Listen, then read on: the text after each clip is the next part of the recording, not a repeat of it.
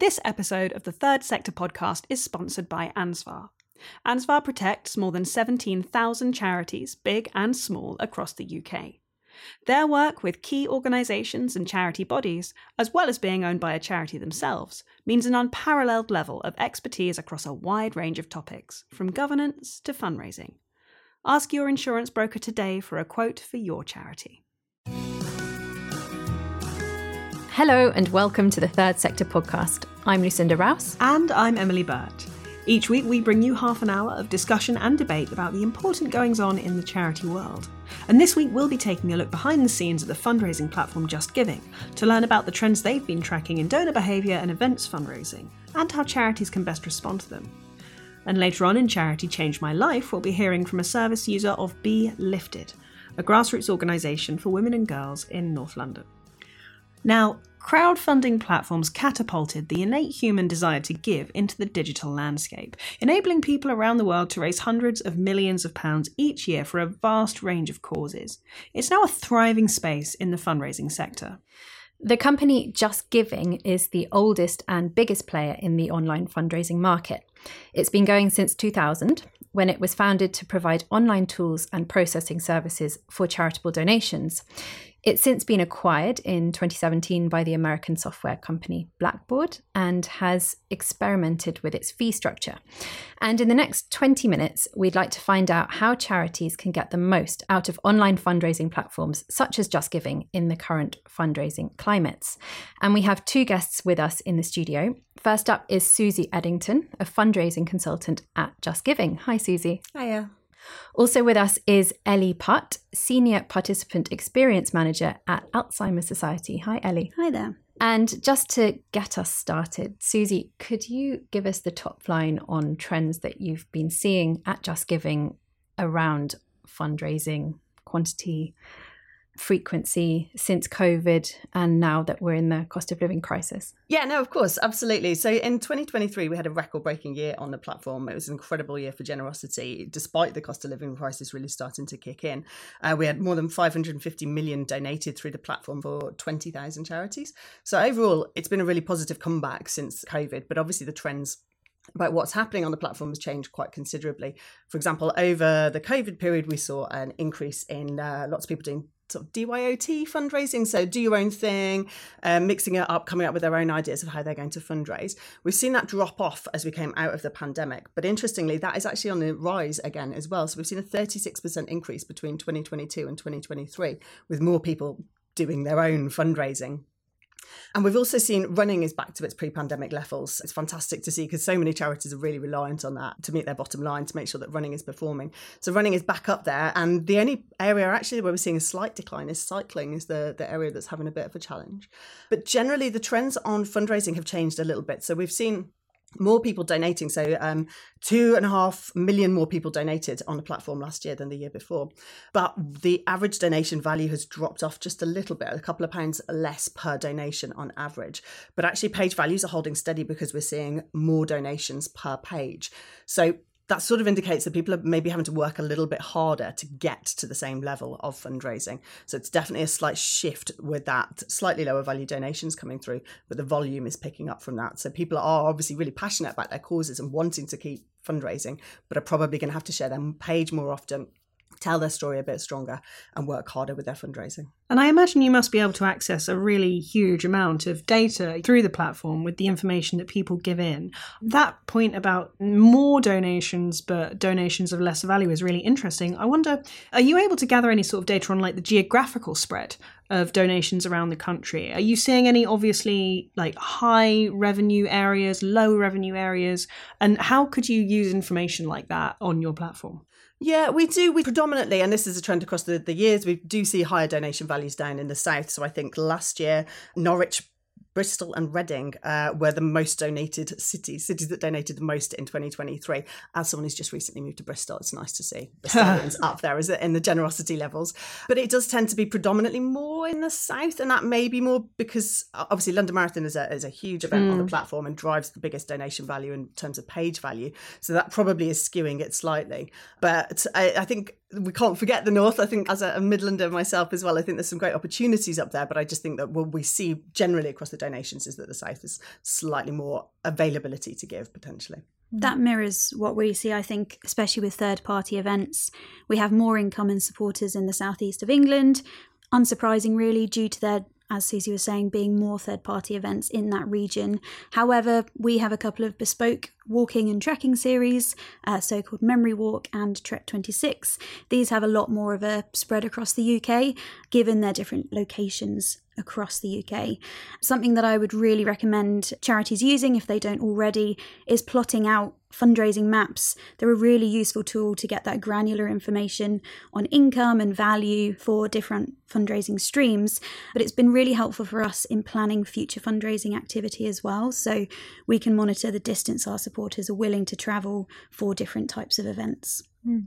Very interesting. And just sort of bigger picture perspective, are you seeing the same trends in terms of more donations but of a lower value that Suzy painted that picture for us? Yes, it's something that's been mirrored at Alzheimer's Society more specifically.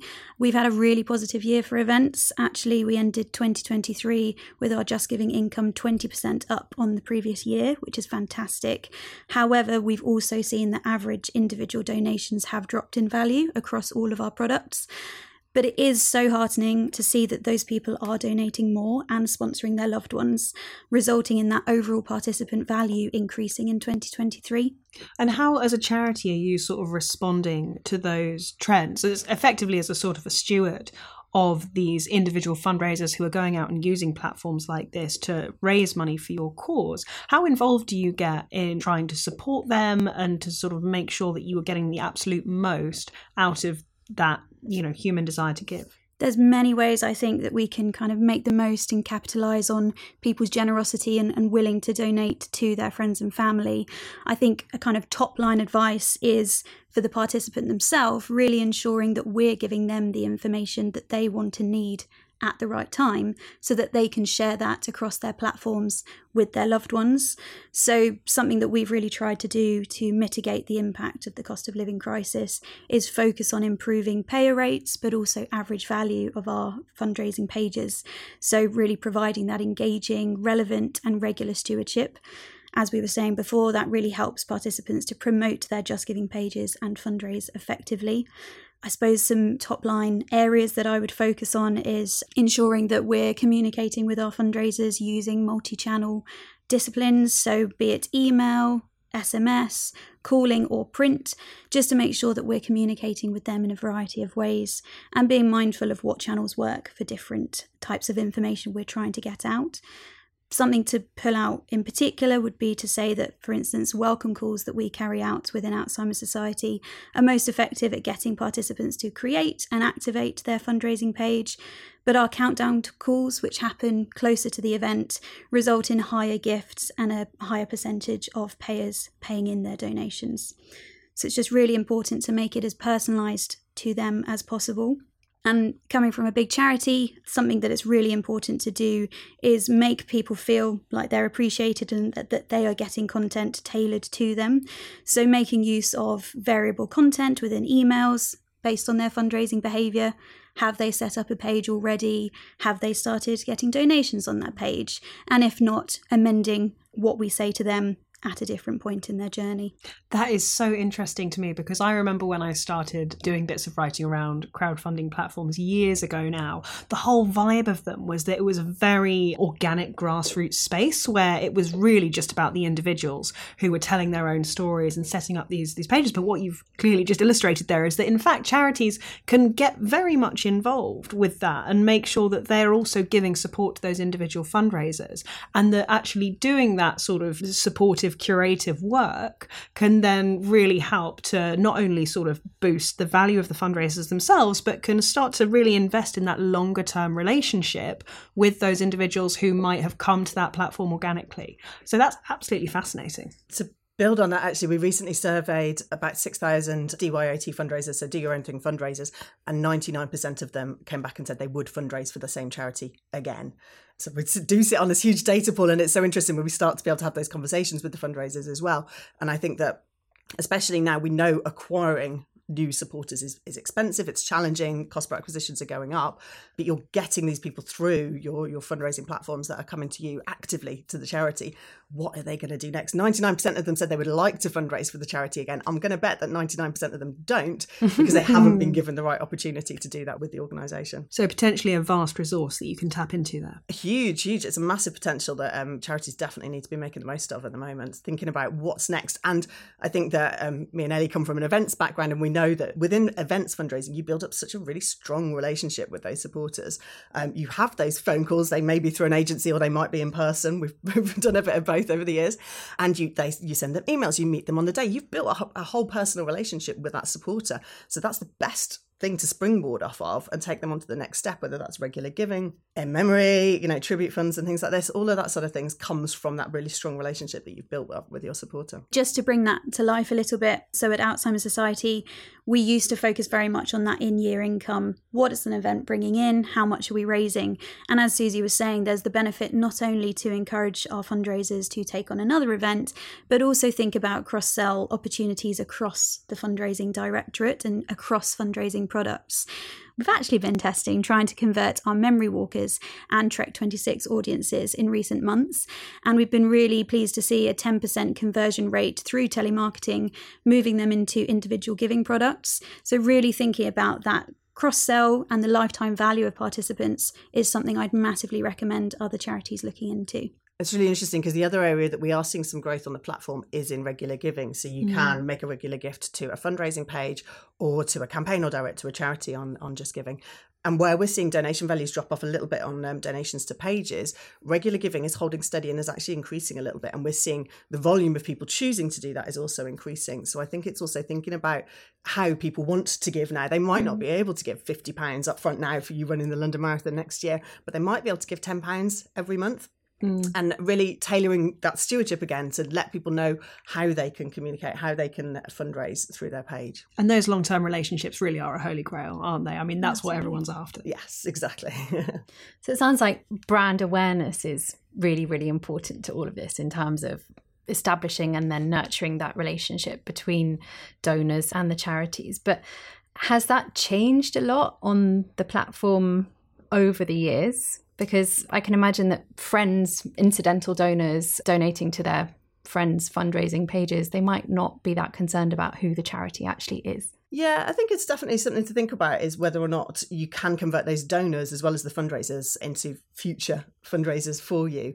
I think brand and charity are so important because I think when you stop and think about it, all of us have been affected by so many different causes, and we're just looking for that opportunity to give. And I think that's what you're enabling is people have those opportunities. I'm a fundraiser, I've been a fundraiser for like 15 years now. The charities that I give regular gifts to are because people knocked on my door or stopped me in the street and asked me to give a donation to them. If you're not asking, they're not going to give. So I think that um, you need to get your charity brand out there, be talking about your cause and why it has an impact on those people very strongly. And then looking to new trends and areas. Obviously, artificial intelligence is something that's on the tip of most people's tongues. How is JustGiving making use of that? Yeah, absolutely. It's a buzzword at the moment, isn't it? Everyone's got to be doing something in AI at the moment. And yeah, JustGiving is no different from everybody else. But we've really thought about what it is that we can use that for that's going to deliver impact on the platform. So the AI tool that we've brought in is generative AI, which supports people with being able to write their story on their page. Um, and we know that people that write do write a story on their page raise 65% more for their charity. So you can preset what's on there from the charity. But obviously, my personal reason for fundraising is the bit that's going to motivate the people to donate to me. So it's really important that people do that. But we also know it's quite a challenging thing. If you've got a really personal reason for that, you may not feel enabled to, or, or um, you've got the vocabulary to be able to write that on your page. So we've got a generative AI tool which supports people with doing that now. And you can choose the tone that you want the story to be in. You can you know start it off and then it will start to generate that story out for you. And what we've seen is an 18% uplift in pages being created when they use the tool. It's, it's optional. They don't have to use it but it, more people are going through and finishing their page and getting it set up because they've got this little helping hand that's helping them across that that hurdle which is there to try and tell your personal story. So um, yeah it's already having an impact. It was rolled out at the end of last year and it's already having an impact on pages for charities. So i'm really excited to see see what other organisations are going to start doing with this as well. I think it's a really interesting area at the moment. Mm-hmm. Ellie, anything that you're using those sort of generative tools for Alzheimer's Society? Is it something you're interested in sort of dipping your feet in the water of? Yeah, we're probably a little bit behind the times compared to some places, but I would say something that we've definitely trialed more of recently is sharing that QR code opportunity so that people can link really easily to their JustGiving page. We also make use of QR codes at events in person, whether that's helping people with their registrations or making use of contactless machines to increase income through donations and merchandise on the day. So it's kind of really just about removing barriers to that sort of admin process of getting everything set up and getting everything started. And I think it comes back to that enabling people to give however they want to give, when they want to give. We've got targets. We're trying to get people to do what we want them to do at the, at the right time. But actually, people might want to you know make that regular gift to a page they might want to go through a qr code they might want to give that contactless giving and things like that. So i think it's really right now we need to be enabling fundraising anywhere and everywhere really rather than being limited on options that we're putting in front of people and, you know, for years we've been encouraging people to share their page regularly. But actually, as you were saying, making it as easy as possible is crucial to that. It may sound like a small change, but ensuring as a charity that you're providing deep links within email stewardship to make it as easy as possible for someone to click on a link and share their page via WhatsApp, via Facebook, mm. just really removes those barriers and obstacles to people. And as Suzy was talking about, optimizing their fundraising page can have real value and benefit to them raising more money once they get their supporters through. Something that we found at Alzheimer's Society is linking to running or training providers like Strava really does up that engagement. People want to come back and see how their loved one is doing throughout the weeks and months leading up to their event, and actually becomes a bit more of an incentive to keep supporting them. Like you say, potentially trialing out that regular giving element of donating as opposed to a one off lump sum. And it's a gamification element of the fundraising itself. So, you know, I think it's the London Marathon this year is really going to be expanding its run your own sort of way basically function, which they sort of started during the pandemic because, of course, people couldn't come together to run in London. But I think now they're going to be setting up something so you can just basically run the marathon wherever you like, which of course makes it a lot more accessible and a lot easier to do. And that gamification element with sort of being able to check in on Strava, check in on the app, I think probably then makes donors and other supporters feel like they're really involved in the moment as well. It's also about content generation. So as Ellie said, sharing your page is really important. That's what gets the message out there. But I'm running the London Marathon. I'm out there training all the time, and all I've got in my head is is I'm doing London Marathon. I post that on my page once, and I think I've told people what I'm doing, and then I don't want to pester after that because I'm like I go on banging on about this all of the time. But actually, you know, me as the scroller that's going through my feed, I spent less than a second noticing that you'd posted mm. something about your run. So actually, what supporters need to be doing is creating content that they're dropping in all of the time. I was talking to a PR colleague about this the other day about how it's it's almost like they have to build up their own PR story. And they don't always have to share their page. They don't always have to bang on about the training and things like this. If you can just go, I, I went out for a run this morning, here's a photo of it. You don't have to say, and sponsor me at the end of it. You've just kept people engaged with what you're doing and they will remember and then make that donation on race day and things like that. So the things like Strava integrations where you can pull through your run onto your page, you're generating content, you're giving excuses to share your page and just keep people on your story so that they will remember to give. People are going to have to see your feed about 10 times before they're going to want to actually click the button and sponsor you. So you've got to be talking about it a lot.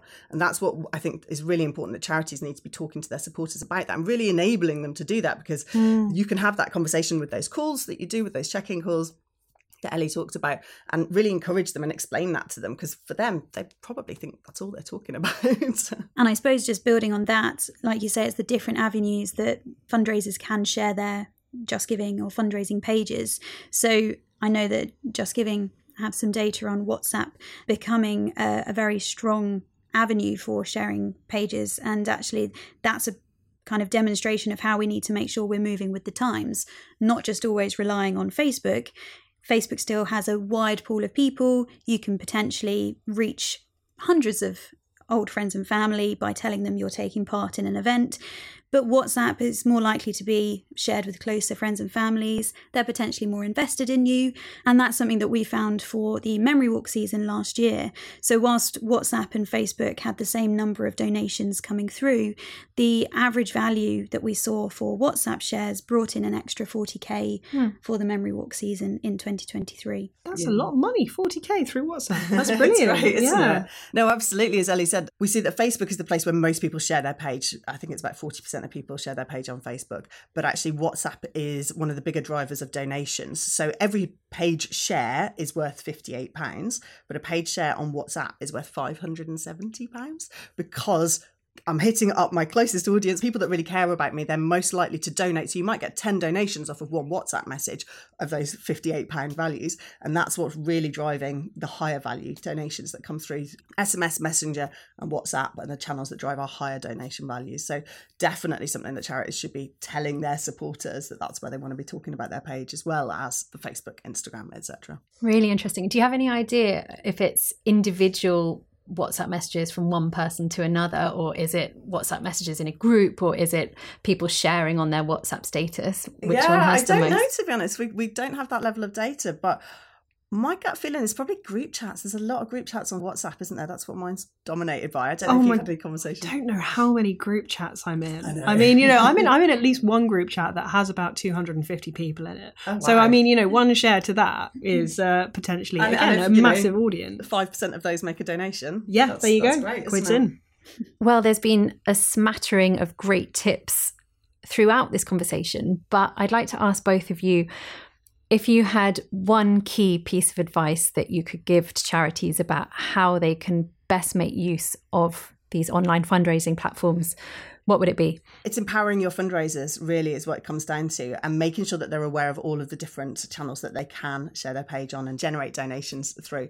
So I think that regular giving, sharing on WhatsApp, and the quantity that they need to share their page. I think uh, we had some stats from London Marathon a couple of years ago that the highest value pages were shared over 50 times. So that's a lot of times you've got to be sharing your page. So I think really it's enabling people to give in the way that they want to, however that channel is. I think for me, it's um, really just talking to people at the right time and with the right information. And as we said earlier, just making that as easy as possible, making their fundraising journey as seamless as it can be. We know from JustGiving that the sooner a participant gets that first donation on their page, i.e., activates it, the higher their average value is going to be by the end of their fundraising. So, my advice to charities is really focus on what communications you're sending to supporters during that onboarding stage, the first two to three weeks after they've signed up, really ensuring that you're providing them not only with the tools to start fundraising, but also the motivation. Something that's really important is providing that impactful information on your charity, where their money goes, what they're helping you guys to achieve. And I think without that, you may miss out on getting those top donations that you'd like them to see. Yeah, we see that the first seven days are the most important. If you don't start fundraising in those first seven days, the, the drop off rate is very high after that. So making sure you're going through your data, which I know for some charities, you know, they might have smaller charities might have to do that manually, but make sure that you are going through your data regularly and having those conversations early absolutely is really critical. And it's something that we've spoken about to our participants and fundraisers for years, but actually the option to self donate, so to make a donation on your own page, is still very popular. We saw that in 2023, 19% of our memory walkers still do this. And actually, that's a really good method to encourage if you're noticing a lapse between page creation and that first donation being made. And those fundraisers often end up having a higher value than those that don't start with self donations as well. And thinking about big versus small charities, is there any difference in how a charity of a very small size should be approaching their online fundraising, or is it really the same techniques across the board? I think there's actually quite a lot that the big charities can learn from the smaller charities. I started out in a smaller charity and then uh, worked my way up into the bigger ones. And actually, with those small charities, you can build up really strong relationships. You can have really strong communication with those supporters. So actually, I think the smaller charities, if they can get their data in line, which is probably more of the challenge for them, if they can get the data and access it and start having those conversations and building up a relationship, they've got such a huge potential to be telling the story of what the charity is achieving and what the fundraiser is supporting them to do. Whereas actually the challenge that the bigger charities have, they have too many people and they can't communicate as effectively with all of them. And so you have to have the automations that Ellie was talking about and they pulling in various data points into your emails and things like that, doing your segmentation. So almost smaller charities have a great opportunity to, to build really personal relationships, which I think is their superpower. I'd agree. And I think it's something that we can definitely learn from charities across the sector and the benefit of talking to other charities and, and contacts who work in similar fields. Something that we try and do, and I suppose something that we're lucky to be able to do as a bigger charity, is testing and investing in different stewardship channels. Something I suppose it's worth mentioning is our investment in JustGiving microsites in the past year. So, for those that don't know what a microsite is, it's something that we introduced by working with JustGiving to create a custom build branded website hub that has everything that participants need in one place be it fundraising, training, on the day information. We found that not only did this reduce the number of incoming inquiries that required responses, people potentially missing crucial information, but it also really helped to have that live donation feed. So within a microsite, you have a leaderboard where people can see what the top donations are coming in. And actually, seeing participants' page totals is a really great way to encourage them to keep fundraising. And people's competitive nature really came out. They wanted to get higher up that leaderboard. So, actually, these positive results not only engagement, but also positive supporter feedback and an improved percentage of participants with fundraising pages means that we're introducing the microsite for a couple of other of our events in 2024 and continuing it for Trek 26 in 2024 that's great to hear that's having a, a, good impact for you guys. That's lovely. I think we, we have got the branded microsites, and that comes down to that brand stuff that we were talking about before about getting your charity out there and making sure that people know who they're supporting and how they're supporting them. But there's free tools also on the platform. So campaign pages is something I think that um, smaller charities should definitely be, and actually some of the bigger charities don't use it so much. And you can create a landing page essentially on JustGiving. You've got the totalizer so that people can see how much has been raised collectively. You've got a little mini leaderboard that's happening on there, and you can put a story in the campaign page and you can update that at any time. So you might want to change it to more of a thank you message after the uh, event. You can put video content in the banner image and things like this. So there's lots of things that you can be doing on the platform for free which will be engaging those people. And hopefully the idea is bringing giving them a place to go back to to see collectively how are we all doing? How's this all going together? Because fundraising can be quite a lonely experience sometimes so it's nice to feel part of that community Fantastic. Well, so much food for thought there. Ellie, Suzy, thank you so much for your time today. Thanks for coming in. Great. Thanks for having us. Thanks very much.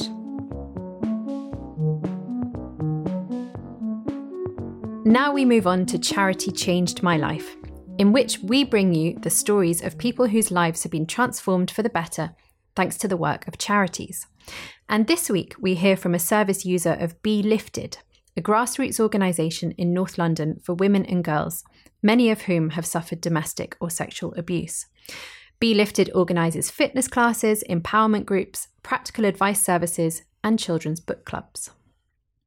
Hello, my name is Yasmin, and I would like to talk uh, about BeLifted. The coach Jenny organized the fitness lessons. It was such a joy to go there, to meet the other moms. The children meet together, they had their own coach.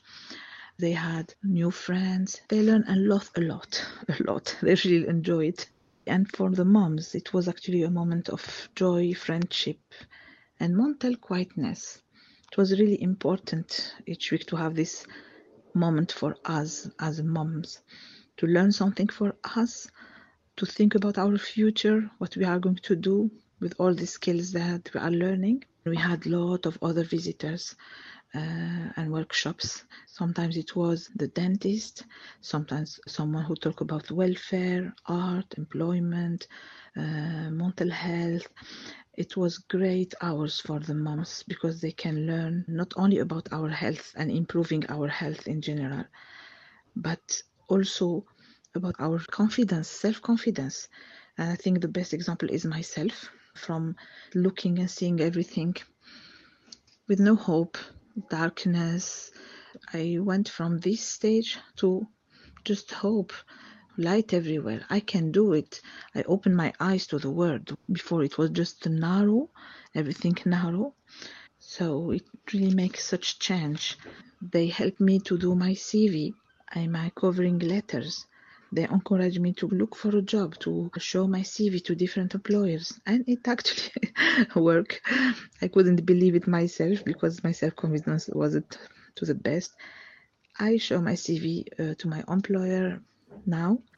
They accept me, and I am now employed. I'm a happy woman now. Thank you so much, Jenny. Thank you so much, BeLifted, and everyone. Thank you so much. Bye bye.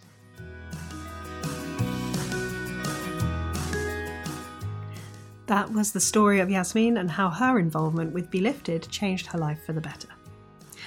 And if you would like your organisation to be featured in Charity Change My Life, we would love to hear from you. All it takes is a short voice message from someone who has benefited from your services, and you can find details of how to get in touch in the show notes to this episode. And that's it for this week. Next week, I'll be back with Andy to hear from GOSH Charities fundraising director Liz Tate about their most ambitious fundraising appeal to date. But for now, thanks to our guests Suzy and Ellie and our producer Nav Pal.